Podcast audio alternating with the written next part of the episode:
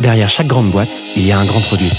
Derrière chaque grand produit, il y a des gens talentueux, passionnés et ambitieux. Oh, that's music to my ears. On les appelle Product Manager, CPO ou Product Leader. Oh, yes, yes. Quel que soit leur titre, ils ont tous la même mission. Devenir la clé de voûte de leur entreprise à la croisée du design, du business et de la tech pour créer les futurs produits indispensables de demain. Well, that's excellent.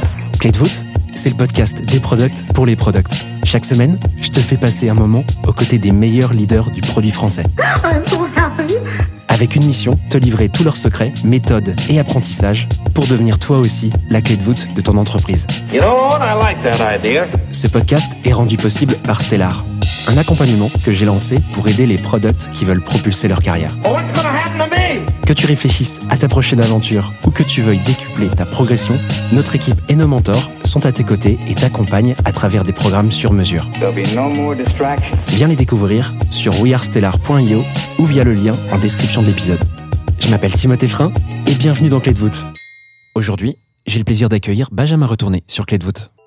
Après quelques années de conseil, Benjamin devient le troisième product manager de Blablacar en 2014. Ce qu'il ne sait pas encore, c'est que son arrivée dans la future scale-up serait le début d'un long voyage semé d'embûches qui l'amènera à prendre les rênes de l'équipe produit 9 ans plus tard. Aujourd'hui, à la tête d'une équipe de 50 personnes au produit, Benjamin vient sur Clé de voûte nous raconter son épopée et les événements incroyables qu'il a connus chez Blablacar. En deuxième partie d'épisode, il nous explique son process pour construire la roadmap produit avec son équipe avant de donner ses conseils pour réfléchir et faire évoluer sa carrière produit. Je te laisse quelques secondes pour te préparer et je te souhaite une bonne écoute.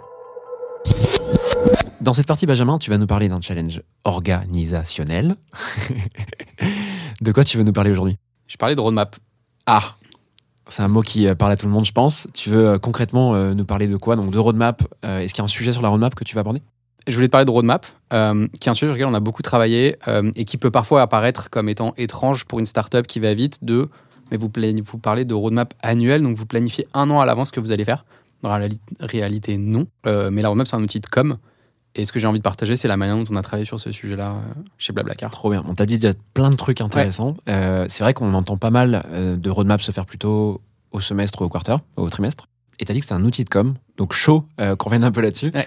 Euh, je veux bien que tu nous mènes un peu de contexte. Donc toi, Ouais. la roadmap, tu dis que dans un premier temps, elle est faite à l'année. C'est-à-dire, ça veut dire quoi? En fait, peut-être si je même rembobine un peu plus avant, c'est on a eu, on a reçu un moment du, du feedback des gens dans la boîte qui était en fait la roadmap c'est une boîte noire. On ne sait pas comment les décisions sont prises, on ne sait pas ce qui est priorisé, on ne sait jamais comment, on ne sait jamais pourquoi. Et ça venait pas du produit, mais en fait des équipes business euh, autour de nous. Et donc on s'est posé la question, mais comment on peut résoudre ce problème-là euh, pour donner de la visibilité sur ce qu'on se fait?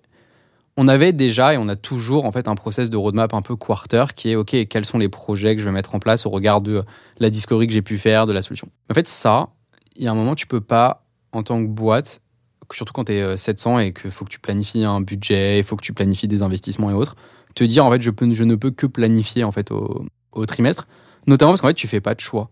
Et en fait tu te reposes des questions existentielles tous les trois mois. Et donc on a travaillé à comment on fait en sorte de en fait, l'ambition, c'était comment on rend notre processus de décision transparent et surtout, on est capable de communiquer à la boîte et de prendre des décisions, de prendre des décisions sur ce qu'on va faire et ne pas faire l'année prochaine. Et donc, en fait, quand je parle de roadmap, c'est, tu vois, on parle d'une cinquantaine de, lignes, de sujets qu'on va regarder l'année prochaine. Maintenant, la solution derrière, il y en a, on sait très bien parce qu'on a déjà travaillé de manière discovery. Il y en a, on ne sait pas. Mais on se dit qu'on va y travailler dessus.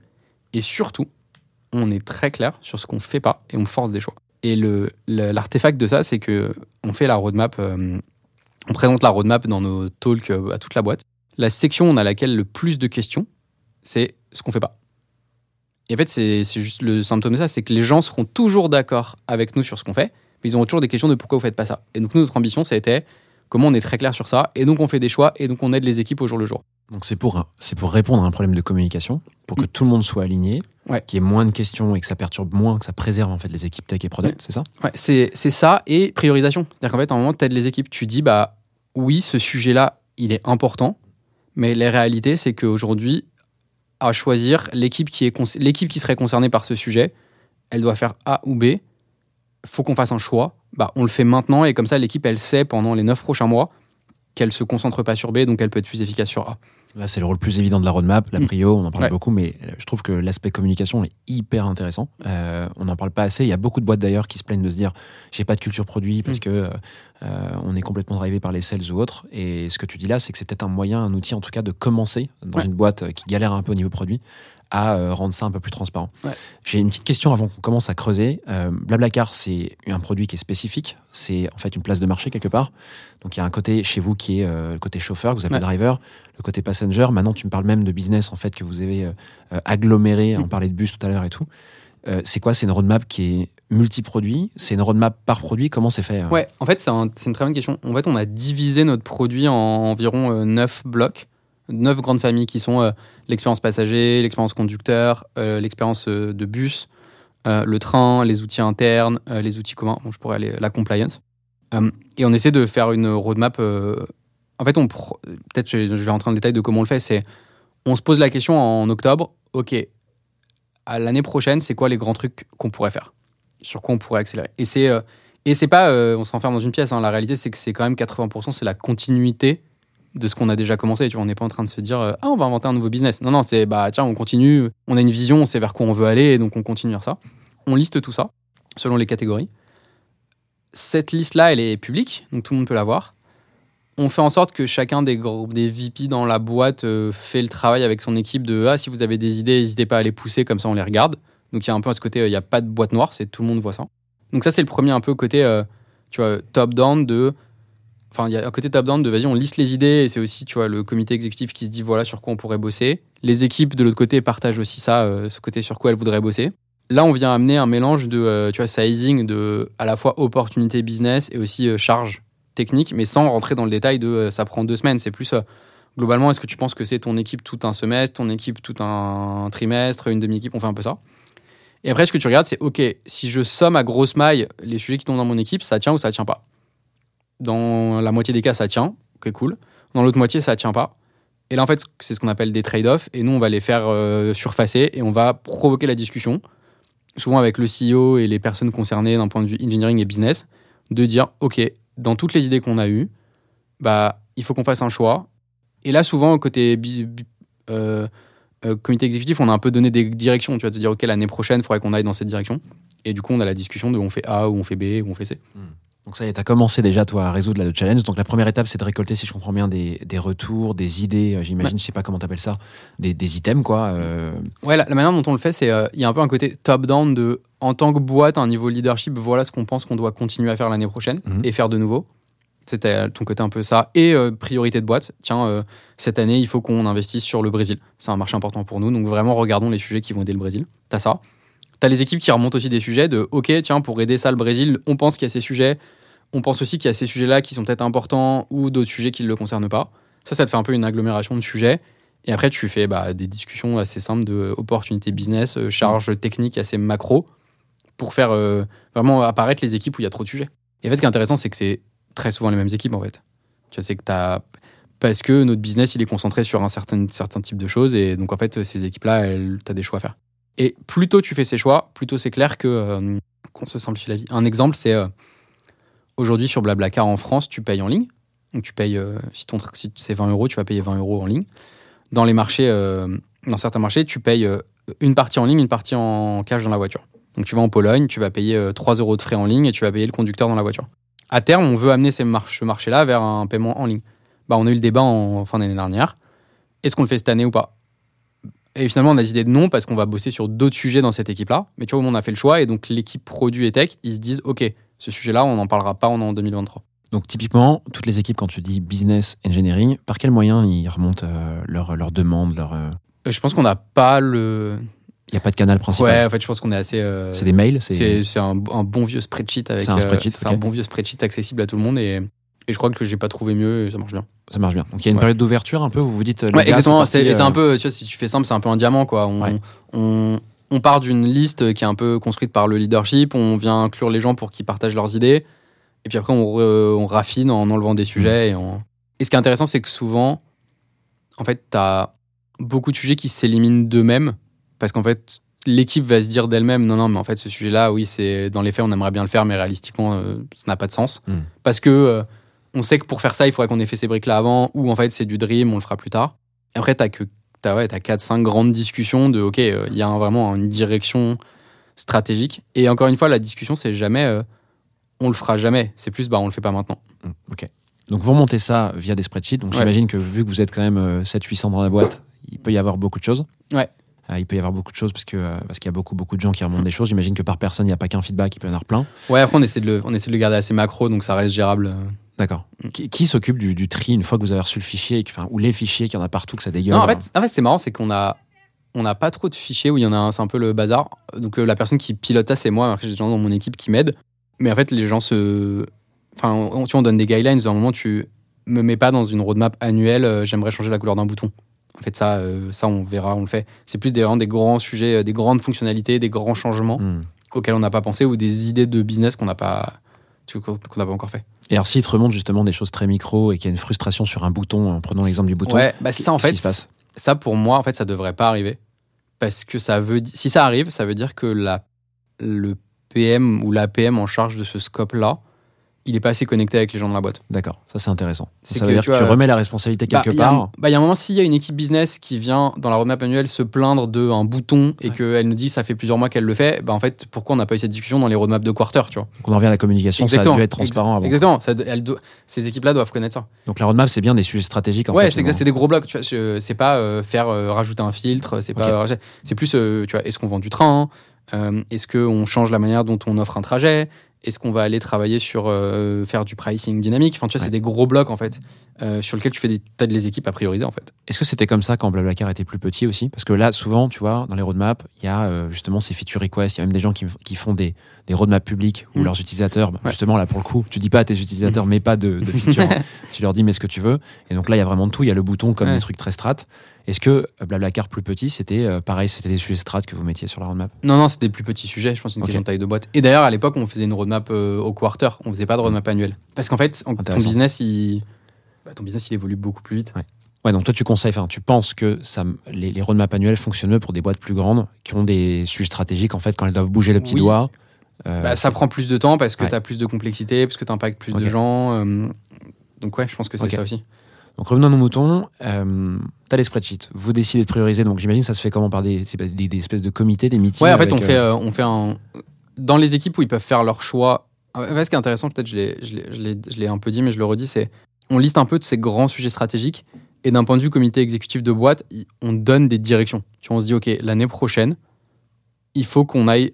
Je sais pas, je prends un exemple, il faut qu'on aille bosser sur le bus au Brésil et le covoit en France. Du coup, en fait, quand tu donnes ça en tant que, en tant que comité exécutif aux équipes, tu leur donnes déjà un moyen de prioriser elles-mêmes. Elles disent Ah, ok. En fait, nous, on avait toutes ces idées, donc bottom-up. Vous nous dites top-down, faut se concentrer plutôt là-dessus. Ok, qu'est-ce que déjà je garde qui va dans les directions que tu m'as données? Et est-ce que il me reste de la place pour faire d'autres choses? Et si à un moment, il y a un choix assez cornélien qui s'impose à l'équipe, bah là, elle le formalise. Et en fait, l'idée, c'est toujours la même chose c'est tu fais des scénarios. Est-ce qu'on, si on fait A, on fait pas B? Si on fait B, on fait pas A? C'est quoi les pour et contre? C'est quoi les opportunités business derrière? Et ouais, il y a un petit comité qui se réunit, qui est souvent euh, le CEO, euh, enfin le CEO, euh, engineering, product, et souvent des équipes business concernées. Et on a la discussion. Et vous avez quand même beaucoup de sujets, non? Oui, mais en fait, c'est marrant parce que je crois qu'on le fait qu'on donne des guidelines assez stratégiques aux équipes fait que ces discussions, tu vois, de priorisation de Ouais. gros sujets, on en a 5, 6. Ah, donc sur tous les spreadsheets, tout ce qui remonte, en fait, il y, a- il y a un filtre naturel qui se crée. Ouais, et vous filtre. avez 5-6 discussions stratégiques. Je te donne un exemple. Est-ce que j'aimerais, l'équipe qui gère l'expérience passager, elle adorerait rendre l'expérience de voyage meilleure? Et moi, j'adorerais qu'on le fasse, que tu puisses voir ton conducteur arriver sur une carte, que tu puisses euh, euh, facilement aller, tu vois, qu'on ait du GPS, enfin, plein, on adorerait faire ça. La réalité, c'est que cette équipe, quand elle liste tout ce qu'elle veut faire, elle sait qu'elle peut pas tout faire. Mm. Et elle sait, et tu vois, le manager d'équipe, il se dit, OK, dans la réalité, aujourd'hui, je pourrais faire ça, mais il se trouve que réserver mon- un bus, c'est pas top. Bah, je vais peut-être aller bien faire ça avant de faire autre chose. Ouais, je comprends. Et donc, du coup, indirectement, l'équipe, elle a déjà priorisé. Et donc, elle dit, bon, bah, by the way, ça, on le fera pas. Et souvent, ces discussions-là, en fait, tu vois, c'est là où tu crées de l'ownership, en fait, et de l'autonomie. C'est que l'équipe, elle sait qu'il y a des choses qu'elle peut pas faire. Euh, et après, par contre, il y a des moments où elle se dit, ouais, là, franchement, on pourrait faire A ou B. Et là, on sait pas choisir. Et donc, on a besoin de. Et 99% des cas, même 100% des cas, euh, on prend la reco que l'équipe, elle pousse. hein. J'ai oublié de te demander, euh, en plus des, des départements engineering et, et business, la discovery que vous faites, aux produits, alimente aussi, j'imagine, ces spreadsheets? Oui, mais c'est marrant parce qu'en fait, je crois pas. Enfin, c'est une seule et même roadmap. Donc, tu vois, le business est. Tu vois, il n'y a pas une. Il y a pas des gens au produit qui bossent sur des trucs qui vont pas servir le business, en fait. Donc, c'est la même discovery. Tu vois, il n'y a, pas de sujet. souvent, les équipes business qu'elles remontent, c'est déjà dans les roadmaps produits. hein. D'accord, il n'y a, pas des- il y a pas une différence, une distinction entre ce que les PM font en discovery et ce que les équipes business remontent? Non. Ok. Ça arrive sur quelques sujets, mais c'est souvent aligné en fait. D'accord. Les PM n'alimentent pas eux-mêmes euh, ce spreadsheet, ils laissent. euh, Si, Enfin, si, ils le font aussi. hein. Pour moi, c'est un mélange. euh, C'est là où je crois que on- tout le monde peut alimenter ça en fait. Hyper clair. Donc, tu arrives avec ces 4-5 sujets. tu as commencé tout à l'heure à parler de, de, pri- de priorisation. Mm. Tu as parlé de charge, etc. Est-ce que, euh, à nouveau, c'est beaucoup d'intuition et de sens produit que vous faites avec euh, Mm. Frédéric Mazzella, le CEO, etc., sur ces comités Ou est-ce qu'il y a, je sais pas, une méthode en particulier que vous, vous appliquez à ce stade de la priorisation? Non, non. euh, je pense qu'en fait, on prend, on fait un mélange de bon, enfin, tu vois, il y a un peu un côté bon sens de qu'est-ce qu'on pense stratégiquement va aider le business. On essaye de plus en plus de faire intervenir la partie stratégie de OK sizing d'opportunités business. Mhm. Est-ce qu'en fait, c'est on parle de x centaines de milliers d'euros, x millions d'euros, Euh, et après un gros sizing tech à la, ma- à la marge, et puis on regarde la discussion. euh. Mais tu vois, c'est intéressant parce qu'on a eu une discussion en fin d'année là où on n'a pas pris le sujet. on n'a pas pris le sujet qui avait la plus grosse opportunité business en, en euros. C'est-à-dire qu'il y a des, vous avez un département strat qui fait Oui, du sizing, c'est ça Ouais, exactement, qui nous a accompagnés sur le sizing.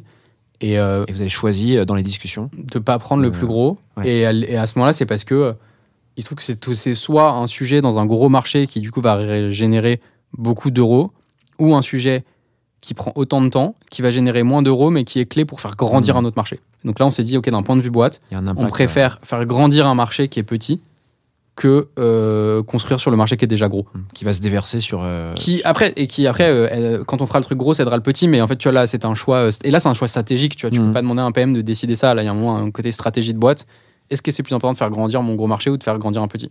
Donc, ce que je comprends, si, je, si je, je répète un petit peu ma question, c'est que cette partie de priorisation à ce stade, elle se fait surtout sur de la discussion, plus Ouais. que sur des frameworks mathématiques comme on peut voir via le RICE ou autre chose ouais, comme ça. ouais exactement Ok. je suis euh, c'est côté un peu bon sens c'est en fait à la fin c'est une discussion c'est comment ça me rapporte combien de temps ça me prend Sorti de ces discussions, euh, j'imagine que vous sortez peut-être un, deux, trois sujets stratégiques en particulier à prioriser. Et donc, qu'est-ce que vous faites de ça En fait, ça va être votre roadmap pour l'année à venir? Ouais en fait c'est euh, tu vois là on a sorti euh, on a une liste tu vois il doit y avoir 60 boîtes qui sont les 60 gros sujets qu'on va vouloir traiter et on a beaucoup de monde donc en fait c'est normal qu'on ait 60 boîtes Quand tu dis boîte, c'est quoi? C'est des gros projets, tu vois.